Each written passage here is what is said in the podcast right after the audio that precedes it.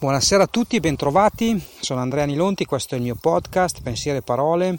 Eh, la nota vocale di oggi è una conseguenza di alcuni messaggi che mi sono arrivati da, da alcuni di voi che mi chiedevano delucidazioni in merito alla classificazione, alla segmentazione dei, della, della clientela argomento che ho toccato parlando di eh, modelli di business, no? di rigenerare e riprogettare il modello di business nel, nel dopo crisi.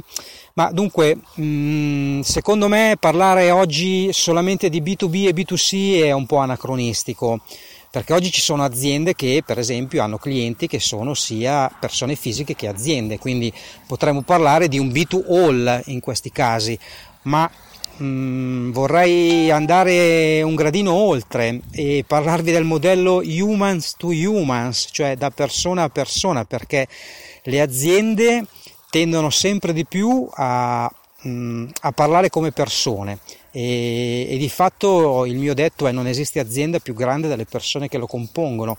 E anche i clienti, anche le aziende che sono clienti sono persone e mm, le strategie di comunicazione efficace sono quelle che si rivolgono alle persone.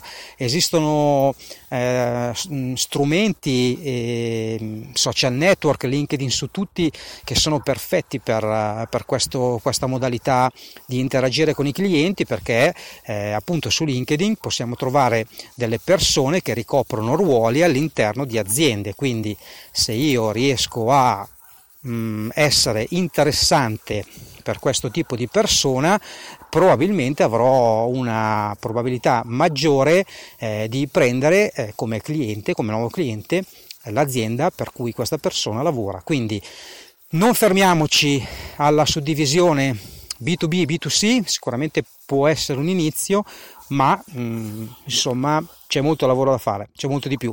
Se avete dubbi o domande in merito ai nuovi modelli di business, scrivetemi, la mia mail è info-anilonti.it. Buona serata a tutti.